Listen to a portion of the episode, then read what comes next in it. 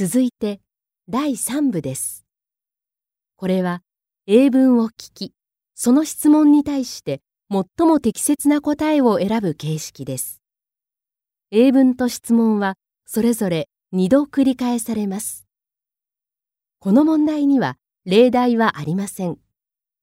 問題はナンバー21からナンバー30まで10台で、回答時間はそれぞれ10秒です。